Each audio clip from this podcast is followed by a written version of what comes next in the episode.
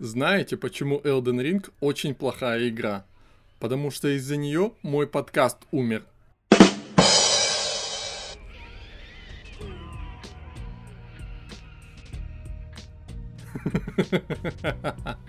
Но вообще-то я не шучу. Я настолько зациклился на том, чтобы записать выпуск со своими впечатлениями, что 9 месяцев ничего не выпускал. Хотя поводов для того было более чем достаточно. Что-то попало в мой телеграм-канал, а что-то больше не актуально. При этом все 9 месяцев и с текстом про Elden Ring все было очень плохо. У меня был и синдром самозванца, и у меня путалось сознание, из-за чего я не мог разобрать, где мои мысли, а где чужие, и проблемы со структурой, когда текст для подкаста был очень похож на сухой, средний обзор игры, на каком-нибудь игровом сайте. Наконец, мне вроде бы удалось все это преодолеть, а получилось у меня или нет, я узнаю позже, когда вы будете писать мне отзывы и сообщения в личку.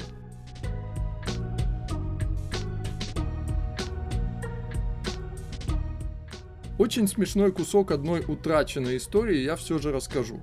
В начале августа я ездил отдыхать с семьей на базу отдыха на берегу Братского водохранилища. Для поездки туда и обратно у нас был организован транспорт. Водитель производил довольно положительное впечатление, такой вежливый, услужливый, приятный дядька. Мы приехали на базу отдыха в воскресенье, а через три дня он должен был за нами приехать. Через три дня, пока мы потихоньку собирались, с утра у нас росло ощущение, что за нами никто не приедет. К 10-11 часам от водителя не было ни звонка, ни сообщения. Мы звоним ему сами, чтобы узнать, к какому времени его ждать, и узнаем, что он не приедет. Честно говоря, поначалу мне показалось, что он вообще про нас забыл. Уж слишком много уточняющих вопросов он нам задавал. Хоть я и понимаю, сколько таких, как мы, он каждый день возит туда-обратно. Свое отсутствие он объяснил нам своим присутствием, то ли на каких-то похоронах, то ли на поминках. И я, конечно, сочувствую и все такое, но это пиздец как непрофессионально. Не предупреждать людей о том, что ты не приедешь. По-хорошему, он мог и с вечера позвонить, сообщить, что-то предпринять, чтобы мы не застряли на той базе отдыха. Но хоть какая-то совесть у него все же осталась. Он сразу же вернул нам деньги, уплаченные ему за обратную дорогу, и отправил за нами из ближайшего поселка какую-то машину. Спустя час или полтора к базе отдыха подъезжает Toyota Corolla производства конца 90-х или начала нулевых. Мягко говоря, мы охуели. А чтобы вы представляли от чего, то вот вам весь расклад. На базу отдыха мы приехали на огромной газели – нас было трое взрослых и полуторагодовалый ребенок. У нас сумки и пакеты с вещами и предметами туристического быта. У нас детский манеж и детская коляска, конечно же в складном состоянии. Всему этому нужно было поместиться в очень простенький седан с не самым вместительным багажником. Водитель этого автомобиля был полной противоположностью его коллеги, который нас подставил – вызывал очень осторожное впечатление. В грязных садовых галошах, мешковатом трико и самой обычной футболке, а на руках синие следы татуировок. Отдаю ему должное. Кряхтясь, матерясь, пердя, он кое-как запихал в свою машину наши вещи и нас самих. Внутренний дизайн машины был его ровесником. Если бы я не видел, как она приехала, я бы решил, что она прилетела из прошлого.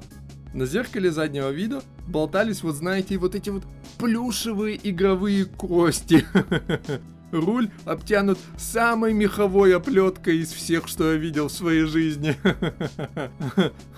А накидки на сиденье были в стиле настенных ковров. В этой чрезмерно нагруженной, как бочка машине, нам предстоял очень непростой путь. 3 или 5 километров дороги до базы отдыха размытая глинистая дорога из крутых подъемов и спусков. Машины приезжают туда грязные фактически по самую крышу. В какой-то момент, как говорится, нарочно не придумаешь, сквозь хардкорный шансон, под которым мы ехали, прорывается музыкальная тема из фильма Mortal Kombat.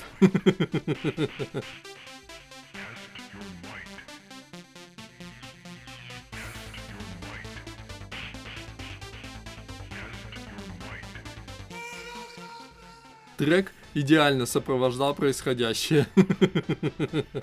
Водитель в настоящей смертельной битве боролся с дорогой. Машина вся тряслась, время от времени глохла, буксовала и скользила по мокрой глине и грязи. И снова приходится кинуть респекты водителю. Наверняка он какой-то неизвестный чемпион Земли, который не раз защитил человечество в сражениях с плохими дорогами. Мы благополучно проехали этот сложный участок дороги, но это была не чистая победа, потому что машина вся была в грязи, глине и говне.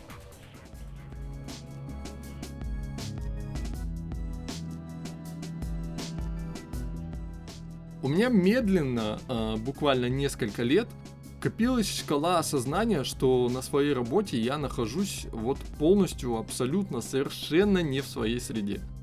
По-моему, началось с футболок. Когда я нашел один российский бренд, который продает крутые футболки с крутыми авторскими поп-культурными рисунками, эти футболки вот фактически захватили мой гардероб. И хотя на работе мне никто и никогда не предъявлял за внешний вид, какая бы ебака или милаха не была бы у меня на футболке, несколько особо близких коллег всегда так посмеивались, я бы даже сказал, насмехались над моим, цитирую, детским внешним видом. В их картине мира взрослый 30-летний мужик должен выглядеть совершенно иначе. Из всех атрибутов взрослого 30-летнего мужика, которые я могу себе представить, у меня есть разве что животик. Правда, он не пивной, потому что я почти не пью пиво. Простите, если этим фактом я вас разочаровал. Я всегда относился к их придиркам снисходительно. Коллектив у меня очень женский, и очевидно, что девушки просто не шарят за чужого и хищника, не испытывали боли в Dark Souls, не знают, кто такой Кадима, конечно же гений, не смотрят аниме и не знакомы с леди Димитреску, которую косплеит Фрёкинбок из мультфильма про Карлсона. Хотя некоторые могут похвастаться знаниями, Например, знают про червяка Джима. Правда, кто-то в него почему-то играл на Дэнди, а кто-то видел только мультсериал по мотивам видеоигр. Со временем внимание к футболкам снизилось, и сейчас я могу прийти в новой футболке, и никто из особо близких коллег это даже никак не отметит. Ну надел да надел. В 2018 году я решился сделать себе тату. Ею я выразил свою сумасшедшую любовь к видеоиграм, и вначале это часто приходилось объяснять. Мнения разделялись. Кто-то говорил, что выглядит здорово, а кто-то говорил мне помыть руку. Кстати, до сих пор иногда говорят. С этими своими видеоиграми все время забываю спросить, а чем мыть-то? А то сколько не мыл, а тату все не смывается.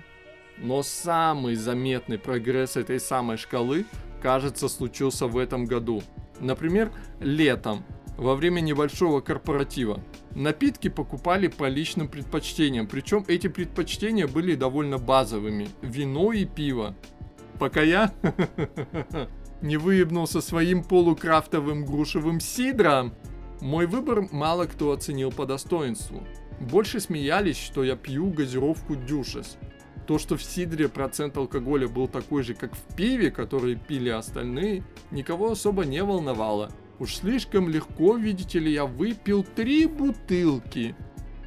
Я терпел, когда коллеги посмеивались над моими детскими футболками, когда коллегам приходилось пояснять за тату, когда коллеги насмехались надо мной, когда я с кайфом пил свой любимый грушевый сидр, когда ходил летом в модных очках – но их реакция на мой маникюр, мой с, маникюр покемонами... с покемонами...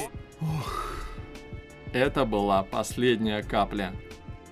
После всего, что я уже набубнил, у вас мог появиться очень резонный вопрос. Что же могло пойти не так? Короткая предыстория. Моя сестра начала учиться маникюрному мастерству. И пока она набивает руку, ей для этого нужны свободные руки с ногтями на пальцах. Одни из таких рук мои. Причем я сразу хотел не просто привести ногти в красивый и ухоженный вид, а еще и украсить их чем-нибудь. Когда мы неожиданно нашли наклейки с покемонами, я не, вот, ну нисколько не сомневался, что на ногтях должны быть именно они.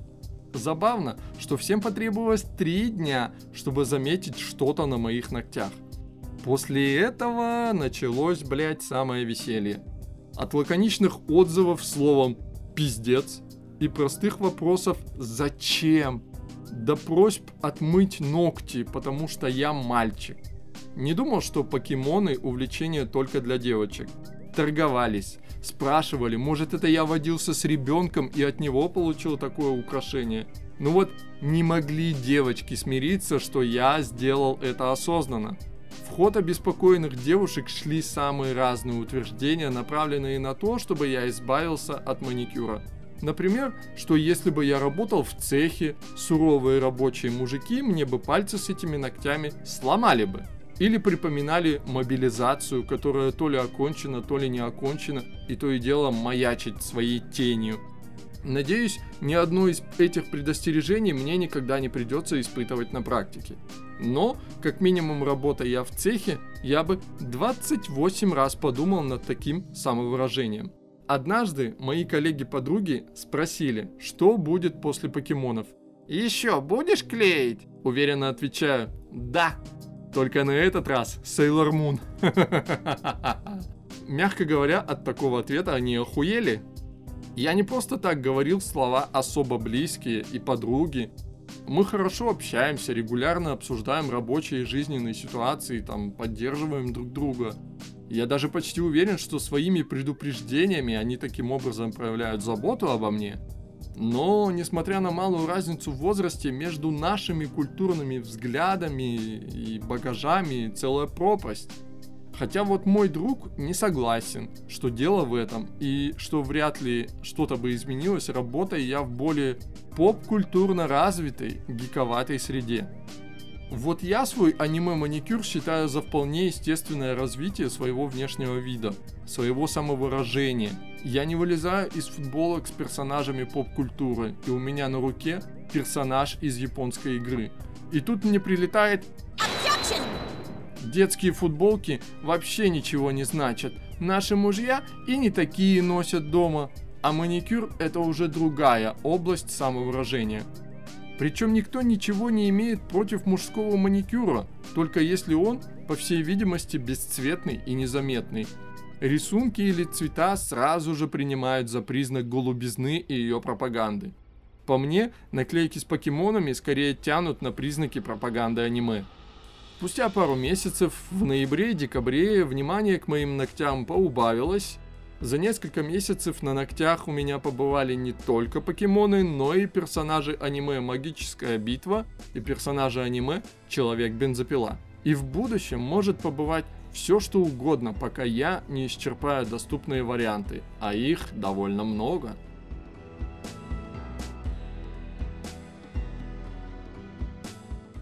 Интересно, что одновременно с тем, как я начал ходить с покемонами на ногтях, в Иркутске на неделе произошел небольшой скандал.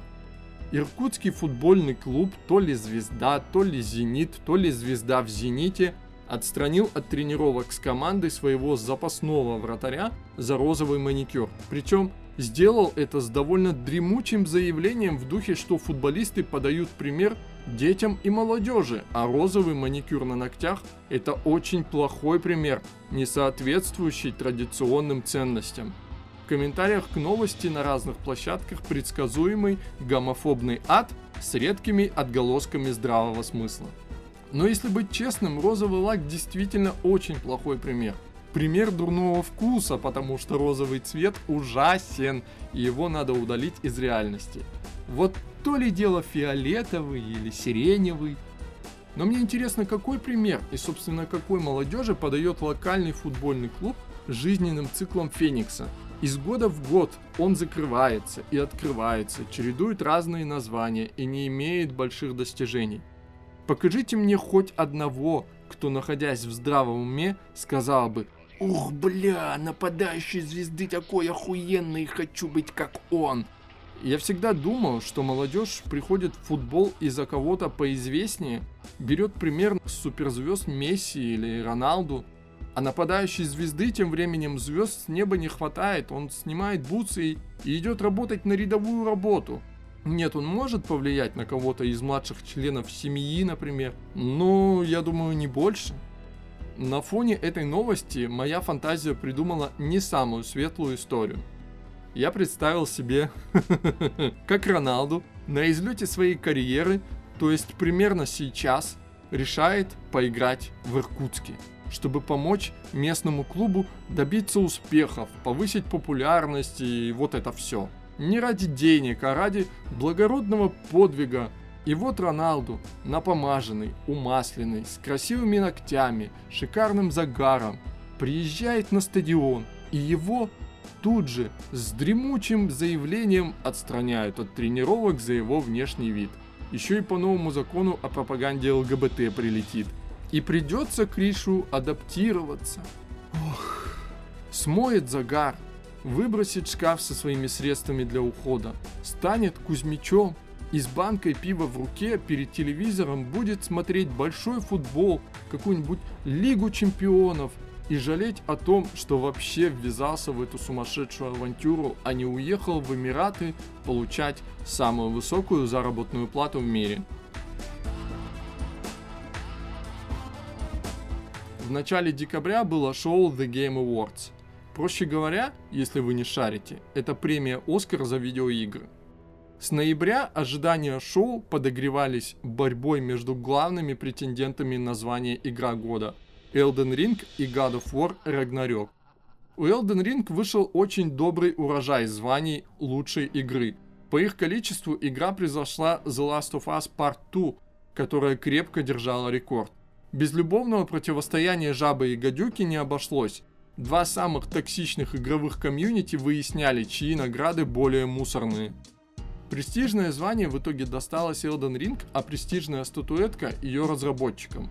Последняя очень жирная точка в признании Elden Ring как выдающейся игры, по мнению ее фанатов, конечно же.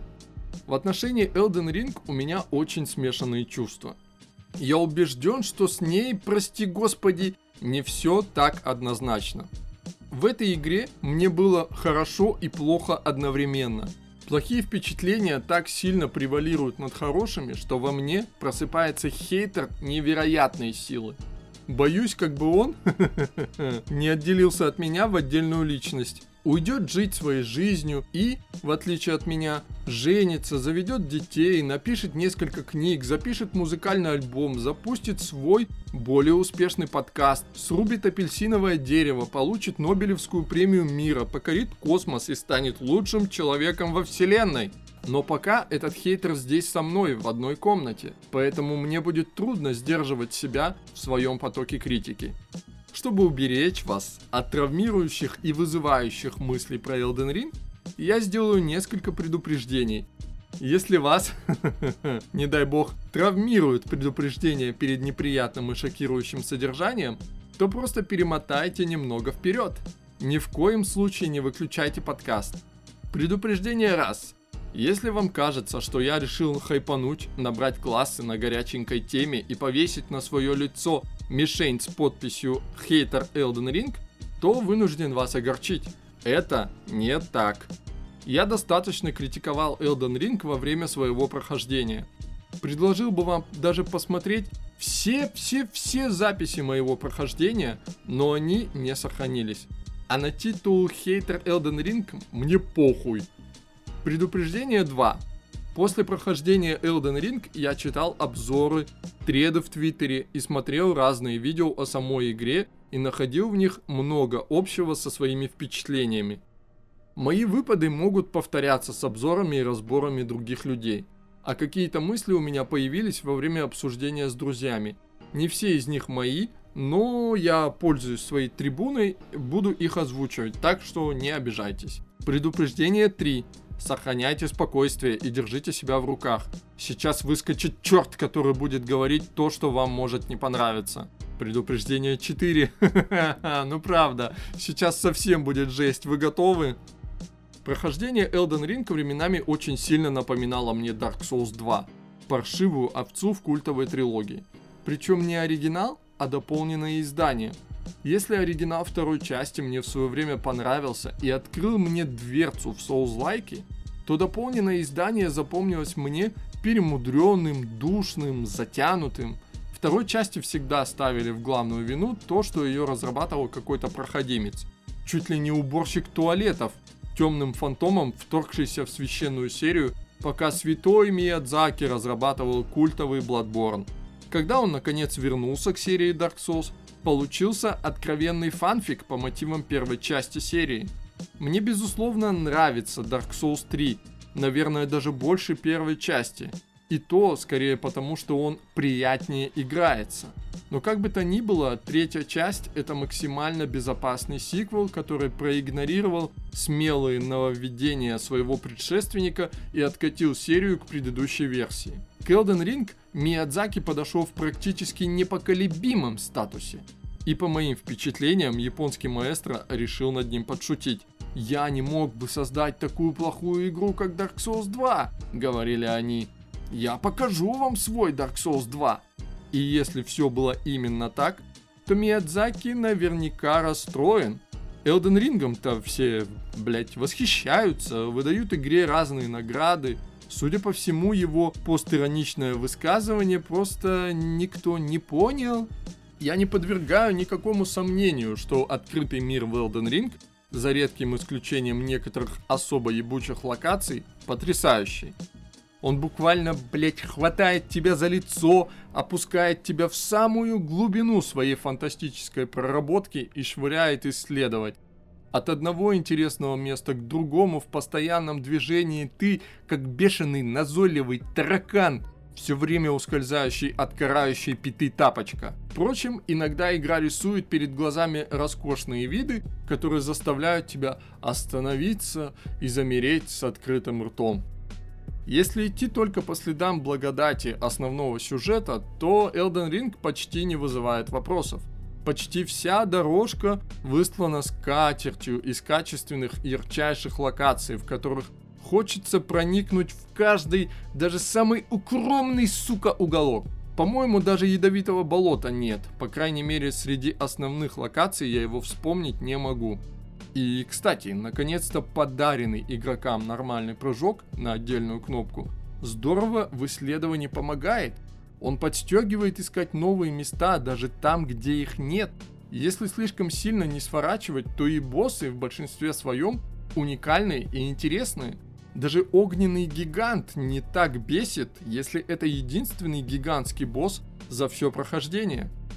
Впрочем, при таком подходе игру можно вообще не пройти, Боссов, необходимых для прохождения, всего 13 из 200 с лишним. Просто-напросто силенок на всех не хватит. Чтобы персонаж не рвался от пары базовых ударов, нужно упороться в дотошное исследование всей игры, не оставляя ни единого кусочка неисследованным, ни один дополнительный квест незаконченным – и уже при таком подходе Elden Ring обнажает очень серьезные недостатки, как свои, так и стандартов всего жанра. Исследование такого замечательного открытого мира редко вознаграждается по достоинству. В основном это малое количество рун, которых ни на что не хватает, откровенно слабенький вызываемый дух или подзалупный творог мертвого великана для крафта бесполезного предмета – в лучшем случае такую награду стережет приличный босс. Правда, он или еще повторится 28 раз, или уже повторился 28 раз. Причем совсем не обязательно как босс. В Elden Ring настолько гибкая иерархия врагов, что убитый час назад босс может стать рядовым врагом, а рядовой враг – боссом с базовым мувсетом, здоровьем на 2-3 удара и наградой за убийство пару тысяч рун и пачку листьев лопуха, которыми нужно вытирать задницу после битв с более серьезными боссами. Повторяемость в Elden Ring дошла до полного абсурда. За это должно быть стыдно. И разработчикам, когда они поглаживают статуэтку за игра года, и игрокам, когда они ставят Elden Ring как священную корову на пьедестал. Чтобы вы понимали масштабы этого абсурда, в Elden Ring 238 боссов и только 8 из них являются по-настоящему уникальными. 8 боссов, которые не повторяются ни одним доступным разработчикам способом. Причем Среди оставшихся 230 в игре хватает видных и эффектных боссов, которых стоило бы сделать уникальными в своем роде. Но от таких манипуляций оказался не застрахован никто, даже сюжетные боссы. Открытый мир сильно подпортил жанровую концепцию боссов, сражения с которыми сохраняются в памяти на всю жизнь. Любого игрока в Соузлайке разбуди ночью, и он, не задумываясь, назовет тебе как минимум три самых дорогих.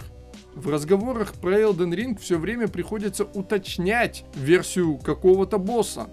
Кроме того, из 238 большинство получились слишком легкими и незаметными из-за того, что ты упоролся в исследовании открытого мира. Ты пришел к боссу в такой форме, в которой он умирает чуть ли не от одного только твоего взгляда. В таких сумасшедших количествах боссы из главной особенности целого жанра превращаются в пустышку. К дизайну тоже достаточно вопросов. Например, гигантские боссы. Они могут выглядеть вот как угодно, двигаться и атаковать самым удивительным образом, но все это совершенно не важно, потому что в сражении с ними ты видишь только их ноги, промежности и хвосты. После всех этих драконов, драконьих солдат, горгулей и оскверненных древесных глистов, при встрече с огненным гигантом Хочется скрежетать зубами и трястись в агонии. И даже когда он отрывает самому себе ногу, это никак не меняет ситуацию. Ведь есть другая нога. И хуй с ним, что урон по ней вялый, а для эффективности нужно бить по другим местам. Но за масштабами этого гигантского недоразумения просто не видно, что его можно и нужно бить в другие места, а не делать ему массаж ног но высшую форму импотенции воображения отображает финальный босс всей игры. Желейно-водянистая мразь, которую назвали зверем Элдена. Мне кажется очевидным, что он вдохновлен мангой «Атака титанов», паразитом неизвестного происхождения. Даже арена, кажется, сошла со страниц популярного японского произведения. И ладно бы, если все так – но ведь и сражение с этим боссом скучная катастрофа. Предыдущий босс, огненно-рыжий мужчина Радагон, бросает больший вызов. Зверь Элдона же не вызывает ничего, кроме раздражения, хаотичной телепортации, спам золотых колец и пердеж волшебной пыльцой этому в сет финального босса. У меня он еще и сломался в процессе, он нашел себе какую-то невидимую стену и бился в нее лбом, пока я его не прикончил. Впрочем, есть и боссы, которые мне очень сильно понравились. Яркие представители японской ебанухи, за которую я и люблю японское творчество. Причем за одного особенно любимого босса, невероятную космическую ебаку, такой, знаете, привет из Bloodborne, мне особенно обидно. Сражение с ним яркая кульминация одного из квестов игры, имеющего важное значение. От арены сражения дух захватывает, будто какой-то остров застыл в пучинах бескрайнего космоса. Да и статус у босса не самый низкий. Когда-то космическую ебаку почитали как божество. Было бы логично, если бы такой босс был в игре в единственном экземпляре. Но злая ирония в том, что это даже не его финальная форма. Разработчики подкрутили циферки, добавили пару новых фокусов и упрятали еще одну точно такую же космическую мразь в самое унизительное место. Какую-то опциональную шахту среди одной из самых отвратительнейших локаций в игре. Или моя фантазия не настолько безумная, чтобы понять, как космическое существо оказалось в этой шахте, или в этом и вправду никакого смысла, а существо просто первым под руку попалось. И это не единственная претензия к логике размещения врагов в открытом мире. По правде говоря, их не так много. Например, вышеупомянутое космическое существо не единственный пришелец, которого сделали узником шахты или подземелья. Например, есть такой зверь упавшей звезды, и он тоже стал пленником шахты. Это вот примерно как запереть скалу Джонсона в полицейский УАЗик. Как упавшая звезда проникла в шахту, игра умалчивает. Еще среди врагов, например, есть живые кисти рук, большие и маленькие, которые встречались в строго назначенных местах, связанных с магией. Например, в фамильной крепости древнего магического рода. И вдруг ни с того ни с сего, блядь, они появляются в заснеженных вершинах гигантов, где никакой магии, магической семьей, магической академией, блядь, чем угодно. Всем этим даже не пахнет. Или мощные минотавры, которые по какой-то причине дружат с крысами. Ну или держат их как боевых питомцев, я не знаю. Вот идешь натурально, стоят три рогатых здоровых мужика, а между ними одна крыса. Я видел один фильм, который начинается практически точно так же. А еще в мире можно встретить очень мощных врагов, но без полоски здоровья внизу. Такое чувство, что в этот момент разработчики буквально били себя по рукам. Конечно, 238 боссов это идеал, а 328 уже прям слишком, до духоты много. Я очень часто слышал, что открытый мир Elden Ring должен стать примером для всех будущих игр. Я могу оценить по достоинству только его художественные качества.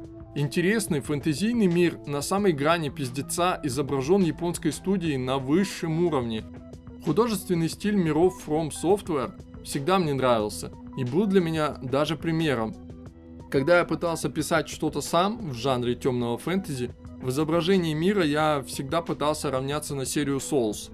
Но по игровым жизненным показателям открытый мир в Elden Ring скорее мертв, чем жив.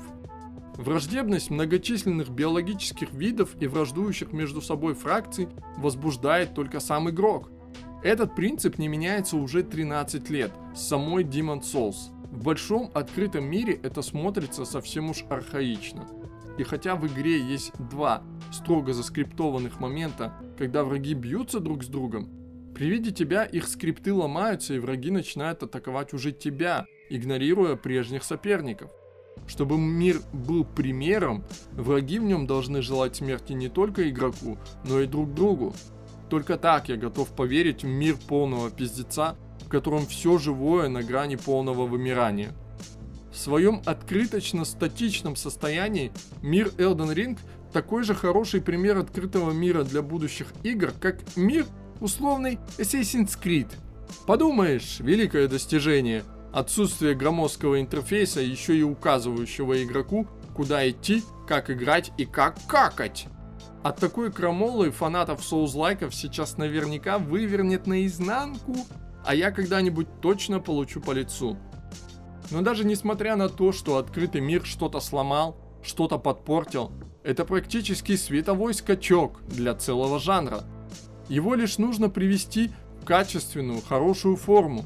Для этого, конечно, придется изменить кое-каким собственным традиционным ценностям – Например, сделать систему вооружения меньше зависимой от ресурсов для улучшения, чтобы их не приходилось гриндить так же дотошно, как наркоман ищет закладки.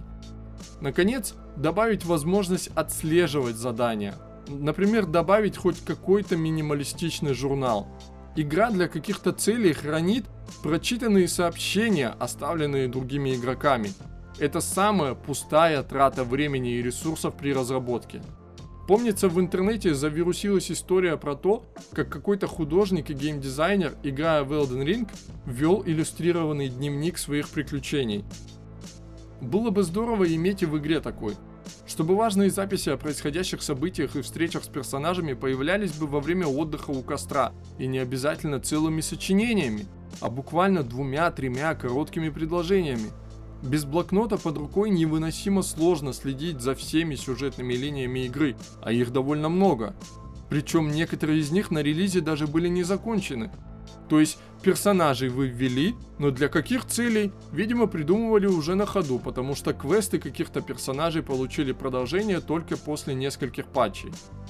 И хотя фраза «сюжет в соус-лайках» уже давно стала мемом, сюжет в Elden Ring и вправду очень хорош. О том, что известно о разработке и участии Джорджа Мартина, складываются очень сильные, приятные впечатления. Мартин придумал персонажей и истории, как он умеет, а Миядзаки и его команда превращали выдумки писателя в нашу любимую японскую ебануху. Но и тут не обошлось без своих проблем. Например, видео вступления не объясняет ровным счетом ничего, кроме каких-то событий и имен персонажей, которые ни о чем не говорят. Вспомним вступление, кстати, причем все анимированные. Demon Souls, первой Dark Souls, третьей части Dark Souls, в которых была представлена вся сюжетная экспозиция этих игр. Что произошло, как произошло, с кем произошло, все это было ясно. Вступление Elden Ring в формате презентации из неподвижных картинок вроде бы описывает завязку игры, но делает это не очень хорошо, оставляя после себя очень много вопросов. Что такое кольцо Элдена? Это что-то физическое или метафизическое? Как оно сломалось? Кто все эти люди? И хотя в процессе прохождения какие-то ответы все же появляются, но и число вопросов только растет. Например, когда говорят, что в этом мире идет гражданская война, так и тянет спросить, а эта гражданская война сейчас с нами в одном королевстве? Стороны конфликта рассажены довольно далеко друг от друга, чтобы участвовать в каких-то прямых конфронтациях, как будто кто-то объявил о перемирии. И хотя несколько персонажей и преследуют возможность стать новым повелителем Элдона, каждый из них следует своим особым путем, который никак не пересекается с путями прямых конкурентов. Фактически они конкурируют за твой выбор, который нужно принять в самом финале – и здесь уже меня как током ударило. Концовки игры ужасны. Не знаю, какая гигантомания поселилась в головах японских разработчиков, что их стало больше волновать количество, а не качество. Из шести концовок 4 это разноцветные версии одного и того же видеоролика. На две оставшихся разработчики все-таки наскребли по сусекам остатки своего воображения. Из художественной стороны они получились самыми яркими и эффектными – и вы только представьте, вы только что сразили друг за другом двух боссов, один из которых босс плюс-минус здорового человека, а второй ебаное недоразумение. Возможно, эти сражения длились не один час, потому что один босс представляет из себя очень серьезный вызов, а другой заставляет играть в догонялки по всей арене, чтобы нанести ему хотя бы один удар. После всего этого Финал с еще одним приветом из Dark Souls 2, в котором главный герой всего лишь присаживается на трон, будто царь во дворца. Ходи то, делай сюда, блять. В зависимости от цветокоррекции, к каждому финалу можно даже простую, но точно характеризующую его настроение подпись придумать. Например, «Молодец» или «Уебок». Самое роскошное завершение игры полностью обесценивающее 100 с лишним часов прохождения. И пускай вы можете объяснить мне все мои претензии священными традициями соус-лайков, мы будем с вами на разных уровнях, потому что я считаю их священным пердежом. И мне немного грустно, потому что я очень люблю и Demon Souls, и Dark Souls, и Bloodborne. Возможно, в этом и есть суть моего отношения к Elden Ring. Эту игру и вправду можно назвать ультимативным соузлайком, но только если до этого ни в один из них не довелось поиграть и полюбить. В моем представлении, вот ультимативный соузлайк при запуске должен стирать у всех из памяти даже само существование всех предыдущих игр. Удалить все физические и цифровые копии и, желательно, всосать в себя все самое лучшее. Ну ладно, не всех предыдущих игр, только Dark Souls 2 и 3, на фоне остальных игра от уборщика туалетов и самоповторяющийся фанфик по первой части смотрятся очень плохо. Я не буду давать обещаний, что вот теперь-то подкаст заживет. По-моему, я давал какие-то обещания, выражал надежды в прошлом выпуске, но в итоге пропал надолго. Тем не менее, я могу вздохнуть с облегчением. Вопрос Elden Ring наконец мной закрыт.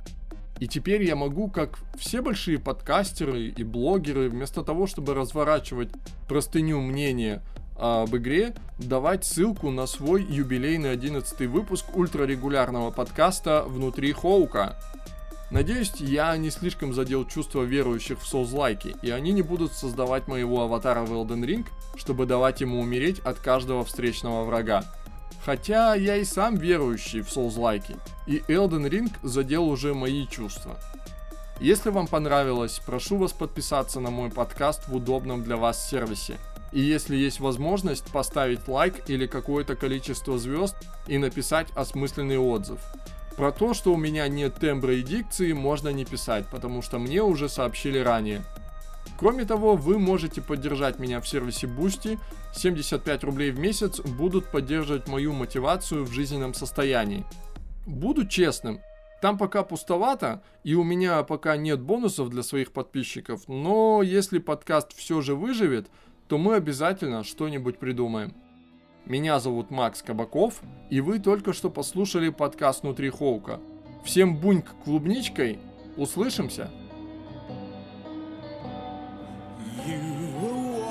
Washed upon the shore,